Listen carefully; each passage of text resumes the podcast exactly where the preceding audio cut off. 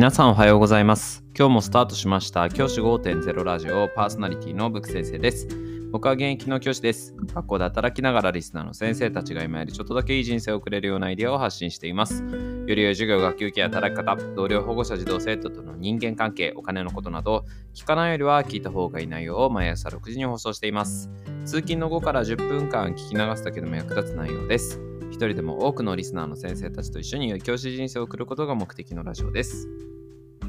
今回のテーマは全員の前で呼び出すことのメリット、デメリットという話をしたいと思います。今日は生徒指導のお話です。先生方が生徒たちに指導したいときに呼び出しを使うことはあるでしょうか僕はですね、呼び出しを使うことが時々あります。呼び出しを使うことは時々あるんですが、僕はですね、そのメリットとデメリットを理解した上でなら、僕はね、使っていいかなというふうに思ってます。逆に、それを理解しないで使うと、あの呼び出さなくてもいい場面で呼び出してしまったりとか、っていうことがね、結構起こりうるなというふうに思っています。じゃあ、呼び出し、まあ、例えば、朝、朝の読書の時間とか、朝の自習の時間とかあったりしますよね。朝の漢字練習とかやってる学校とかありますよね。そういう時間に生徒を呼び出す。外、教室の外に呼び出してそこで話をする。これのね、メリットとデメリットがあって、まあ、デメリットを先にお話しようかなと思います。これは結構ね、気づかれること多いと思うんですけど、デメリットは、その生徒が目立ってしまうことですね。呼び出された生徒は悪目立ちしてしまいますよね。残ったクラスに残った生徒はあいつなんかしたのかな？あいつ悪いことしたんだ次呼ばれるの俺かな？みたいな気持ちになっていく子もいるわけですよねそうするとクラスに変な緊張感が生まれるっていうデメリットもあると思いますしその子が戻った時生徒指導した子が戻った時に「おいお前何の話されたんだよ」というようなあの憶測とか推測とか噂話とかあるいはその子に対するこう無駄なあの問いかけみたいなものが増えてしまうというような可能性は大いにあると思います。なので僕はそういったことはが起こりそうな雰囲気であればやらないようにしています。逆にですね、メリットもあると僕は思っています。それは何かっていうと抑止力です。例えばクラスの中である子に対して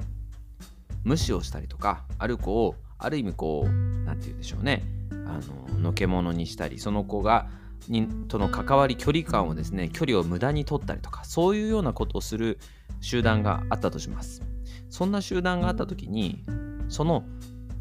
無視されたりのけ者にされたり自分だけ仲間外れにされたりしてしまう子を朝の時間とか目立つ場面で取り出して指導した場合残された子供たちはおいおいあいつなんで呼ばれたんだろう。もしかして俺たちがやってること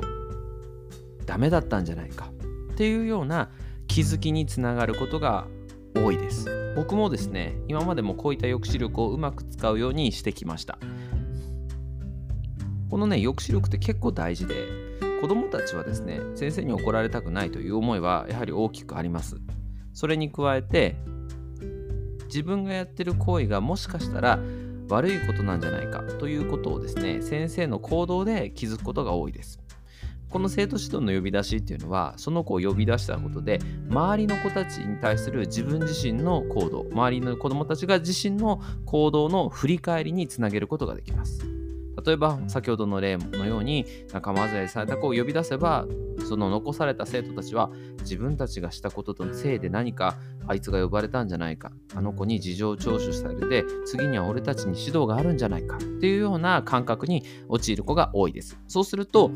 今までやってたことやめよう怒られるの嫌だしっていう気持ちにもなっていくと思います。僕はですね基本的に子供たち全員が全員みんなが仲良くする必要はないと思っているんです。ただ仲良くはしないまでもお互いにクラスメートとしての